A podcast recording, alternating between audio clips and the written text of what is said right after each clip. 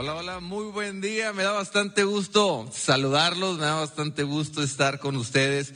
Yo quiero darles la bienvenida a los que nos están visitando por primera vez. Ahorita tuve la oportunidad de saludar a dos, tres personas que no había visto en otra ocasión. Probablemente nos están visitando. Qué bueno que están aquí con nosotros. También quiero aprovechar para darle la bienvenida a las personas que se están conectando a través del campus en línea. Bienvenidos también a ustedes. También quiero felicitar a las personas que nos acompañaron la semana pasada, como decía ahorita Beth y Felipe, que hicieron ese tiempo, que le dan la prioridad a Dios y hoy nuevamente están aquí con nosotros. Los felicito. Y bueno, también quiero animar a los hombres. Hemos sido desafiados esta semana de diferentes maneras. El pastor Tim nos animaba para que el día de mañana trajéramos a un amigo, a un familiar, a un conocido a la clase de desafío de fe, los animo para que así sea. Si tienen alguna duda, pueden acercarse al final de la reunión con el pastor Tim.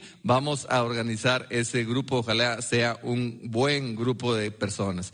Hoy vamos a continuar con la segunda parte de esta serie llamada Decisiones diferentes. La semana pasada el pastor Tim, como les decía hace rato, nos desafió y nos decía que fuéramos audaces en espíritu, que fuéramos valientes para compartir nuestra fe en Jesús. Y la aplicación era esa, traigan a un amigo a que escuchen de Jesús. Quizás alguien diga, es que yo no soy muy bueno para explicar, trae a, tu amigo, acompáñalo y el pastor Tim es el que va a compartir esa clase que está interesantísima. Y hoy Continuando con esta serie, vamos a hablar acerca de ser fieles en el servicio. Y voy a tratar de explicarles la razón y lo importante de servir. Eso es lo que voy a tratar de explicar. Y quiero entrar al tema haciéndoles una pregunta. La pregunta es esta. ¿Qué dirían los demás que siempre estás haciendo tú? O sea, si le preguntáramos a alguien que te conoce, a alguien que convive contigo frecuentemente, ¿qué responderían? ¿Él siempre está o ella siempre está? ¿De qué manera responderían?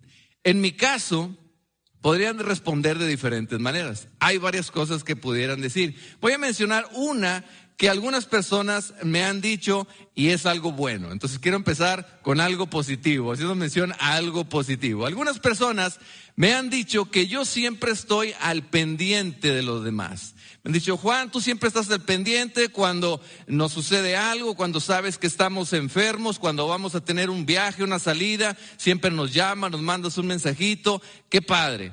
Y bueno, yo estoy seguro que se me pasan muchas cosas. Yo estoy seguro que se me pasa darle seguimiento o estar al pendiente a algunas personas porque no me entero de todo. Pero esto es algo que me gusta hacer, creo que es algo bueno e intento hacerlo siempre que tengo oportunidad. Eso es algo bueno que me han dicho que siempre estoy haciendo. Pero también hay cosas que no son muy positivas o tan positivas.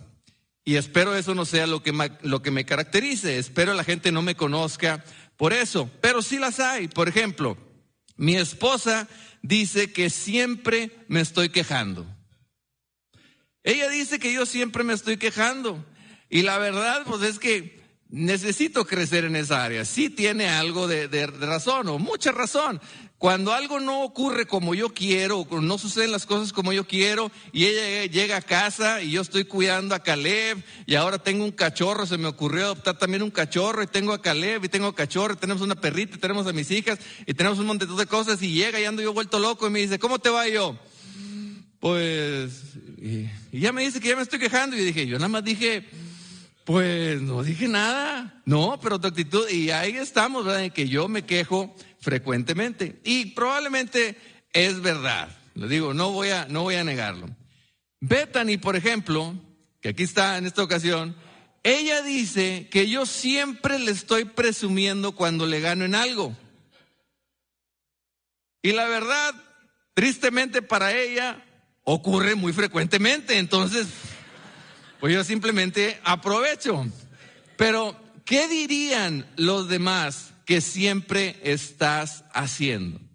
¿Qué es lo que dirían? ¿Dirían que siempre estás animando a las personas? ¿Dirían que siempre estás quejándote, como yo lo hago algunas veces o, muchas veces o a diario, no sé. O dirían que siempre estás encontrando las fallas de algo, o dirían que siempre estás encontrando lo bueno de algo. ¿Qué dirían las personas que siempre estás haciendo? ¿Dirían que siempre estás trabajando? Quizás es muy trabajador. ¿O dirían que siempre estás haciendo ejercicio? Tengo un amigo que siempre está en el gimnasio haciendo pierna. No le voy a decir porque se puede ofender Felipe, pero hay alguien que siempre está haciendo pierna en el gimnasio.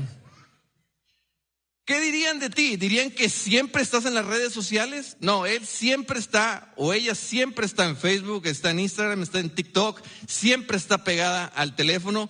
¿Qué dirían? O dirían, él siempre está compartiendo su fe audazmente con otros. ¿Qué dirían? ¿Qué es lo que dirían de ti? Y yo les hago esta pregunta porque creo que la mayoría o todos nosotros estaríamos de acuerdo en decir que vivimos en una cultura muy egoísta, una cultura muy egocéntrica, una cultura que se basa en nosotros mismos, en la que constantemente estamos buscando oportunidades para mostrar algo especial o algo que hayamos hecho o logrado. Constantemente lo estamos haciendo. Ya les conté de la vez que jugamos footbase y mi equipo le dio una paliza al equipo de Bet. Estuvo increíble en esa ocasión. Luego les comento, no, no, no, estuvo épico. Yo me, me, tocó a mí pichar la pelota, ella era la que iba a patearla y le dije, no me acuerdo ni qué le dije, le dije, Bet, creo que no vas a poder y ella me dijo, pues felicidades y pateó la bola y me cayó aquí en las meditas manos y yo, out, están ponchados, ganamos nosotros. Y ahí estaba y yo tuve que aprovechar la oportunidad. Pero bueno, no quiero, no quiero sonar presumido, pero estoy pensando en hacer un video para compartirlo en las redes sociales y lo llamaría cómo ser un buen jugador de footbase. No se crean, obviamente estoy, estoy bromeando con eso, pero lo que es una realidad, lo que sí es verdad, es que la idea de autopromovernos, de promovernos a nosotros mismos, está muy generalizada en la cultura actual. O sea, es muy frecuente ver eso. Actualmente, uno de cada tres personas entre edades de 19 y 29 años dice que le gustaría ser un influencer. Dice que le gustaría ser alguien que está subiendo contenidos a las redes sociales y que muchos tienen muchos seguidores. Actualmente, uno de cada diez personas dicen que son creadores de contenido. O sea, que ellos se dedican a crear videos, tutoriales en algo o de algo que son buenos o se consideran buenos nada más. Pero hay personas, uno de cada diez dicen, yo a eso me dedico, es mi trabajo. Vivimos en una cultura de autopromoción, en una cultura muy egoísta. Y de hecho, esta actitud no es algo nuevo, no es algo que solo esté afectando a nuestra cultura, a la cultura actual. Jesús advirtió sobre esto y enseñó una idea completamente opuesta a la cultura egocéntrica, egoísta y de, de autopromoción que inició desde que el pecado entró en el mundo. Esto es lo que dijo Jesús a sus discípulos. Pueden leerlo conmigo. Está, está en el libro de Mateo. Entonces Jesús le dijo a sus seguidores, si alguien quiere ser mi seguidor, tiene que renunciar a sí mismo aceptar la cruz que se le da y seguirme. Eso es lo que yo le digo a mi esposa cuando dice que me estoy quejando. Toma tu cruz y sigue. Toma tu cruz, ya no te estás quejando tú. Más adelante, en el mismo libro de Mateo, unos versículos más adelante, Jesús dice, el más importante de ustedes deberá ser el sirviente de todos. El apóstol Pablo también lo enseñó a los creyentes en Filipo de esta manera. La actitud de ustedes debe ser como la de Cristo Jesús, quien siendo por naturaleza Dios, no consideró el ser igual a Dios como algo a que aferrarse, por el contrario, se rebajó voluntariamente tomando la naturaleza de siervo y haciéndose semejante a los hombres. Si somos seguidores de Jesús, si tú te consideras un seguidor de Jesús, no estamos llamados a la autopromoción, no estamos llamados a vivir vidas egoístas o egocéntricas. sino que Él nos llama, Él nos invita a ser desinteresados, a negarnos a nosotros mismos y asumir la naturaleza de siervo. A eso somos llamados. En otras palabras, como seguidores de Jesús, como seguidores, o si tú te consideras un seguidor de Jesús, servir no es solo algo que hacemos. Servir es una acción que refleja quiénes somos. Eso es el servir. ¿Te consideras tú un seguidor de Jesús? ¿Tú te consideras un seguidor de Jesús? ¿De qué manera le estás sirviendo a Dios? ¿De qué manera estás siendo un siervo? ¿Qué es lo que siempre estás haciendo? ¿Es algo egoísta lo que siempre estás haciendo? ¿Es algo egocéntrico? ¿Es algo que te beneficia a ti solamente o es algo que beneficia a otros y da gloria a Dios? ¿Qué es lo que siempre estás haciendo? En el libro de Hechos encontramos una historia que para mí es increíble, una historia que menciona lo que algo, menciona algo que siempre estaba haciendo alguien. Léanla junto conmigo, son varios versículos, pero no quise omitir ninguno, me pareció muy importante mencionarlo todo. Está en el libro de Hechos, capítulo 9, dice, en la ciudad de Jope había una seguidora llamada Tabita, que en griego es Dorcas. Ella siempre hacía buenas obras y daba dinero a los necesitados. Eso es importante, lo voy a repetir. Ella siempre hacía buenas obras y daba dinero a los necesitados.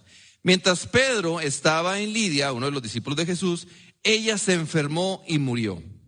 Lavaron su cuerpo y la llevaron a una habitación de arriba. Los seguidores que vivían en Jope escucharon que Pedro estaba en Lidia, cerca de Jope. Entonces mandaron dos hombres para que hablaran con Pedro. Le rogaron, venga usted con nosotros rápido. Pedro se fue con ellos y al llegar lo llevaron arriba a la habitación. Todas las viudas, que eran mujeres a las que Tabita ayudaba, arriba mencionaba que ella siempre estaba ayudando, estas viudas eran mujeres necesitadas a las cuales Tabita ayudaba, rodearon a Pedro llorando y le mostraron las túnicas que Dorcas había hecho cuando ella estaba con vida. Tabita, una forma de ayudar a las viudas era confeccionar túnicas, ropa de esa época y se las daba a las viudas. Pedro sacó de la habitación a todos, se arrodilló y oró. Luego, volviéndose hacia el cuerpo de ella, le dijo, Tabita, levántate. Ella abrió los ojos y cuando vio a Pedro, se sentó. Imaginen, Pedro extendió la mano y la levantó. Entonces llamó a los santos, a los demás discípulos, a los demás seguidores y a las viudas para que vinieran a la habitación y presentó a Tabita viva. Presentó viva a Tabita. ¡Wow! ¡Qué historia tan increíble! Y quizás no sabemos muchos detalles de Tabita, pero lo que sí sabemos es lo que ella siempre estaba haciendo. Ella siempre hacía buenas obras y ayudaba a los necesitados. ¡Wow! Qué buena manera de describir lo que alguien siempre estaba haciendo. Y el ministerio o el servicio de Tabita evidentemente era importante para Dios. No sé cómo lo consideras tú. Quizás dices, oye, no es mucho hacer algo de ropa o de algo de dinero, no es muy complicado, no es mucho, no sé cómo lo consideres tú, pero para Dios era algo muy importante, porque cuando ella murió, Dios usó a Pedro para resucitarla. Y esto obviamente se supo en todo Jope. Una mujer que había muerto resucitó por el poder de Dios, pero no fue cualquier mujer fue una mujer que siempre estaba ayudando a los necesitados, siempre estaba haciendo algo por los demás. Era una mujer que no tenía nada de egoísmo, no estaba preocupada por autopromocionarse, sino ella lo que quería hacer es bendecir a las demás personas, siempre estaba sirviendo y yo creo que lo hizo. Tabita hacía esto porque ella en algún momento de su vida decidió ser una fiel servidora de Dios. Ella tomó esa decisión, ella entendió para qué era llamada y empezó a hacer lo que Dios quería que hiciera. Entonces, ¿cómo nosotros, los que nos consideramos seguidores de Jesús, nos convertimos en fieles seguidores? Nos podemos hacer esa pregunta. ¿Cómo? Quizás digas, yo no puedo hacer ropa o no tengo dinero para ayudar a los necesitados, así como Tabita. Quizás pienses eso. Quizás digas, yo no canto como el pastor Job. Quizás digo, yo no puedo hacer lo que él hace. O quizás digas, yo no soy tan gran conocedor ni apasionado de la Biblia como el pastor Tim. Yo no soy como él. O quizás digas, yo no soy tan bueno para liderar una iglesia como el pastor Jeremy. No sé. Yo no puedo servir. Yo no puedo hacer una diferencia. Si cosas o ideas como esas vienen a tu cabeza, yo te entiendo. Les confieso que yo he pensado cosas como esas. Por eso, lo que quiero hacer hoy es mostrarle cómo podemos convertirnos en fieles servidores haciendo cosas simples, haciendo cosas que todos nosotros podemos hacer. Y les voy a mostrar tres ejemplos de las escrituras tres historias que pudieran parecer muy simples y que espero que sean fáciles de recordar y que los inspiren a servir, porque como vimos hace rato, estamos llamados a servir. Entonces, la pregunta, ¿cómo llegamos a ser fieles servidores? Tres ejemplos y los voy a ilustrar con algunas cosas. El primero, Podemos ser fieles servidores o podemos llegar a ser fieles servidores si llevamos un almuerzo. Esto representa llevar un almuerzo. Aquí lo voy a colocar. Otra de las maneras en las cuales nos podemos convertir en fieles servidores es proveer un medio de transporte. Aquí están las llaves de un carro un medio de transporte. Y la último, el último ejemplo, la última ilustración es, podemos llegar a ser fieles servidores si nos amarramos una toalla. Y si yo aquí concluyera este mensaje, probablemente los dejaría muy confundidos y no sabrían ni qué es lo que intento o quiero enseñar. Pero denme la oportunidad de explicar cada uno de ellos. El resto del tiempo lo voy a dedicar a esto. Entonces, vamos a ver a qué me refiero. O sea, ¿qué quiero decir con llevar un almuerzo? ¿A qué me refiero? Y bueno, en este punto yo voy a mostrarles una historia del Antiguo Testamento sobre David. David se hizo famoso porque mató al gigante Goliat. Él fue un héroe de guerra. Él cuando regresaba de las batallas, la gente se reunía, gritaba, cantaba canciones que mencionaban sus hazañas. Todos estaban ahí para recibirlo. Él, David, se convirtió en el rey de Israel y Dios lo describe como un hombre conforme a su corazón. Entonces, podemos preguntarnos, ¿cómo David llegó a ser tan grande, tan importante, tan fiel servidor. Y muchos quizás dirían o han dicho, bueno, él llegó a ser quien fue porque fue valiente al enfrentar a Goliat. Y está bien, digo, no quito mérito a eso, pero yo diría que él llegó a ser quien fue porque fue obediente y llevó un almuerzo. Él fue obediente y llevó un almuerzo. ¿Qué quiero decir con esto? Bueno, te explico si no conoces la historia. David era el menor de ocho hermanos, hijo de un hombre, llamado Isaí. Y los tres hermanos mayores estaban en el ejército del rey Saúl, el actual rey en esa época. Estaban en la guerra o preparándose para pelear contra el ejército filisteo. Y el padre de David, Isaí, le dio una indicación. Quiero que la lean junto conmigo. Toma esta bolsa de trigo tostado y estos diez panes y vete pronto al campamento para dárselos a tus hermanos. Lleva también estos diez quesos para el jefe del batallón. averigua cómo les va a tus hermanos y tráeme una prueba, un informe de que ellos están bien. En otras palabras, David, antes de enfrentar a Goliat, antes de que se le presentara esa situación, antes de todo lo que hizo, él estuvo dispuesto a hacer lo que pareciera insignificante, lo que no era visible para todos los demás. Él estuvo dispuesto a hacerlo. ¿Quieres que Dios te use a ti de gran manera? ¿Quieres que Dios te use de una manera increíble? Comienza por llevar un almuerzo. Simplemente sé obediente a lo que Dios te está pidiendo. Sé obediente a lo que un líder de la iglesia te está pidiendo con la intención de que hagas lo que Dios quiere que hagas. ¿Cómo podemos llegar a ser fieles servidores? Lleva el almuerzo. Sé obediente a eso que Dios te está pidiendo.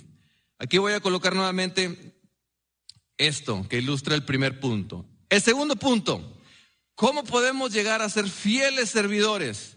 Bueno, podemos proveer un medio de transporte. Aquí están las llaves de un carro. Y quiero mostrarles una profecía del Antiguo Testamento. Aproximadamente 553 años antes de, que ocurriera este evento, Zacarías había profetizado. Y él había dicho que un día el rey vendría montado en un burro. Esta profecía está en el libro de Zacarías, capítulo 9, versículo 9. Lo pueden, lo pueden checar en sus Biblias. Y, debió de haber dejado a la gente confundida cuando leían esta profecía donde decían que el rey iba a entrar, iba a entrar montado en un burro. Ellos decían, no, no, no, eso no puede ser así. Si el rey va a venir, el rey que estamos esperando, él va a venir en un hermoso caballo de guerra, imponente, él va a venir con sus túnicas elegantes, con una gran corona, todas las personas querrán estar ahí para recibirlo, pero no fue así. Entonces, antes de que este evento profético de más de 500 años estuviera a punto de ocurrir, Jesús dice a dos de sus discípulos esto. Léanlo conmigo. Vayan al próximo pueblo. Cuando lleguen ahí, verán a un burrito atado que nadie ha montado. Desátenlo y tráiganmelo aquí. Si alguien les pregunta por qué están haciendo eso, díganle que el Señor lo necesita. Cuando, perdón, los que fueron enviados llegaron y lo encontraron, refiriéndose al burrito, tal como Jesús les había dicho. Mientras estaban desatando el burrito, sus dueños o su dueño le dijo, ¿por qué están desatándolo? Entonces ellos dijeron, el Señor lo necesita. Y le trajeron el burrito a Jesús. Entonces, ¿cómo podemos llegar a ser fieles servidores? Provee un medio de transporte. Yo traje las llaves de un carro, es más fácil que traer un burrito. Traje las llaves de un carro y actualmente casi no usamos los burritos como medio de transporte, la mayoría usamos un carro. Entonces, provee un medio de transporte. ¿A qué me refiero? Simplemente ofrece lo que tienes. Ofrece lo que tienes, porque esto fue exactamente lo que hizo el dueño de este burrito. Y a mí me encanta que en la historia no se mencione el nombre del dueño del burrito, no se dice si tenía un burrito, diez burritos, cincuenta burritos, quinientos burritos. No se dice cuántos tiene. Podemos suponer que era un hombre de buena posición porque tener un burrito eh, no era para cualquiera, era para las personas que tenían una buena posición económica, pero este hombre simplemente dijo, ah, ok, el Señor la necesita, puede tomar lo que tengo, se lo pueden llevar. Y pensemos por un rato en lo que el dueño del burrito no dijo a esos discípulos que fueron por el burrito. O sea, él no dijo, no, no, no, no se lo pueden llevar. Es un burrito cero kilómetros, nunca lo han montado. Está nuevecito. Le acabo de poner las cerraduras, están, no, es, es un burrito mejorado, tiene doble tracción. O sea, no mencionó nada de eso. Digo, este burrito lo puedo vender en mucho dinero. No dijo nada de eso. Tampoco dijo, ah, no, es que este burrito es muy poquita cosa para que, para que la use Jesús, el rey de reyes. No, no, es muy poquita cosa. ¿Cómo? No, tampoco puede. No dijo, no dijo eso. Simplemente estuvo dispuesto a ofrecer lo que tenía, porque quería servir a Dios. Entonces, ¿cómo podemos llegar a ser fieles servidores? Ofrece lo que tienes. Sea mucho, sea poco, ofréceselo a Dios. Dios lo puede usar. Aquí voy a colocar esto que representa el segundo punto y vamos al tercer punto. ¿Cómo podemos llegar a ser fieles servidores? Bueno, pues podemos amarrarnos una toalla. Esa es una increíble ilustración, diría yo. Es el ejemplo más poderoso del Nuevo Testamento. Y voy a explicar un poquito de contexto acerca de esto. El contexto se desarrolla antes de la Pascua. Hay una reunión en secreto en el aposento alto. Jesús estaba con sus discípulos. Jesús sabía que estaba a punto de dar su vida por todos nosotros para pagar el precio por nuestros pecados y que iba a sufrir de gran manera. Pero no estaba enfocado en eso, no estaba preocupado o concentrado en eso. Y justo en ese momento, cuando estaba Jesús ahí con sus discípulos, inicia una discusión entre sus discípulos. Y esto es muy interesante. ¿Saben de qué estaban discutiendo? Léanlo conmigo. Luego, los discípulos empezaron a discutir sobre quién de ellos sería el más importante. Algo egoísta, algo egocéntrico. Y yo me imagino que cada uno de ellos estaba pensando sus argumentos y Juan probablemente decía, pues yo soy el más importante, yo soy el discípulo amado, ¿verdad? Juan es el, el, discípulo más cercano a Jesús. O a lo mejor Pedro diciendo, no, yo fui el que caminé sobre las aguas, a mí me dijo, ven. Y cada uno de ellos probablemente tenía sus argumentos en su cabeza. Y Jesús, sabiendo que no vino a ser servido, sino que vino a servir a los demás, mira a su alrededor, ve a sus discípulos y ve corazones orgullosos, corazones egoístas, pensamientos egocéntricos y hace algo increíble. Léanlo conmigo. Así que se levantó de la mesa, se quitó el manto y se ató una toalla a la cintura. Luego echó agua en un recipiente y comenzó a lavarle los pies a sus discípulos y a secárselos con la toalla que llevaba en la cintura. Este fue el acto de servicio desinteresado más escandaloso y extremo que los discípulos habían visto o vieron en toda su vida. ¿Cómo puedes llegar a ser un fiel servidor? ¿Cómo podemos llegar a ser fieles servidores? Amárrate la toalla.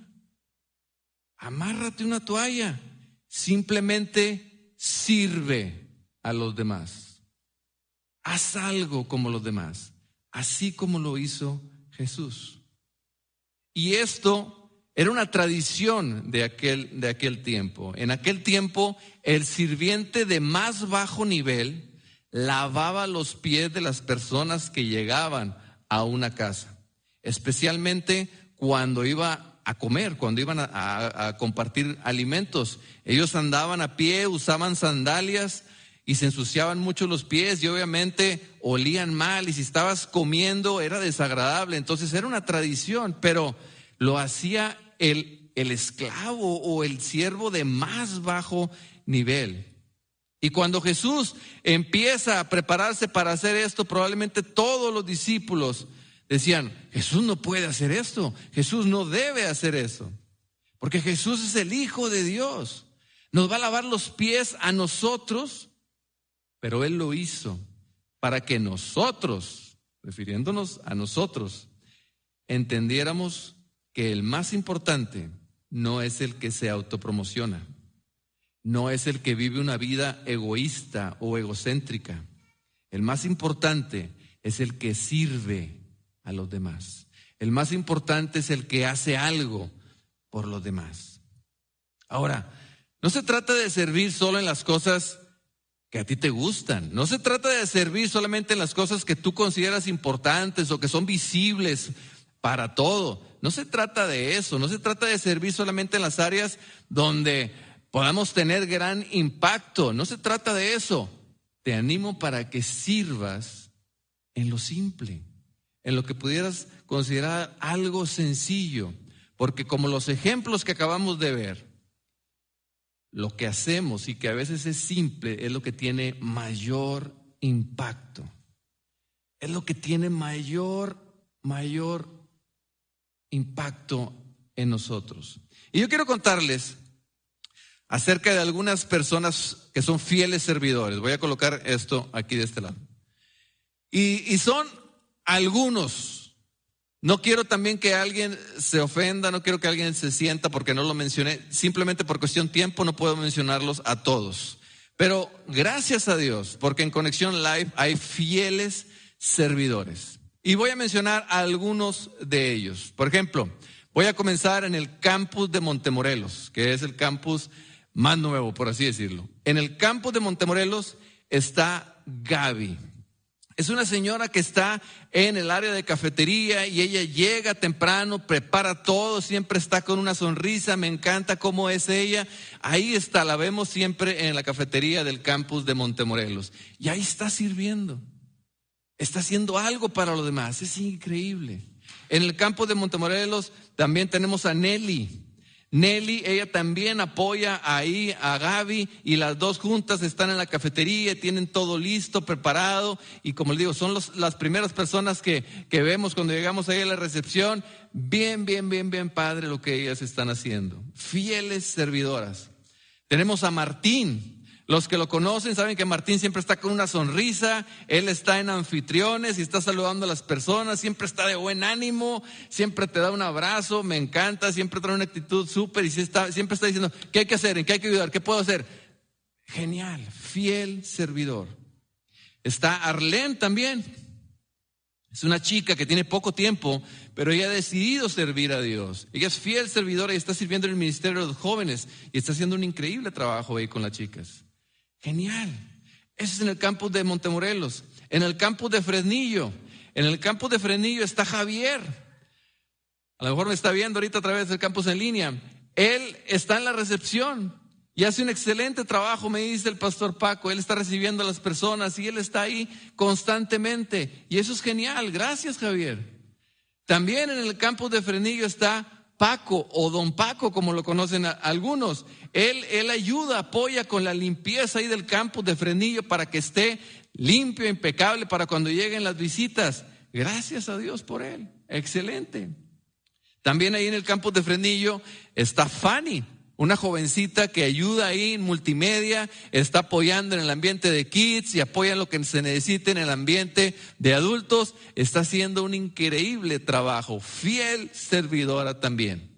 Y por último tenemos aquí en el campus Allende, que tenemos también varias personas y por mencionar algunas, tenemos a Rosy que está en la cafetería, Está haciendo también, siempre llega bien temprano, está preparando todo en la cafetería, apoya además en el ambiente de los jóvenes, en el ambiente de Yud, la conocen como la abuelita Yud, la aprecian bastante, hace un excelente trabajo.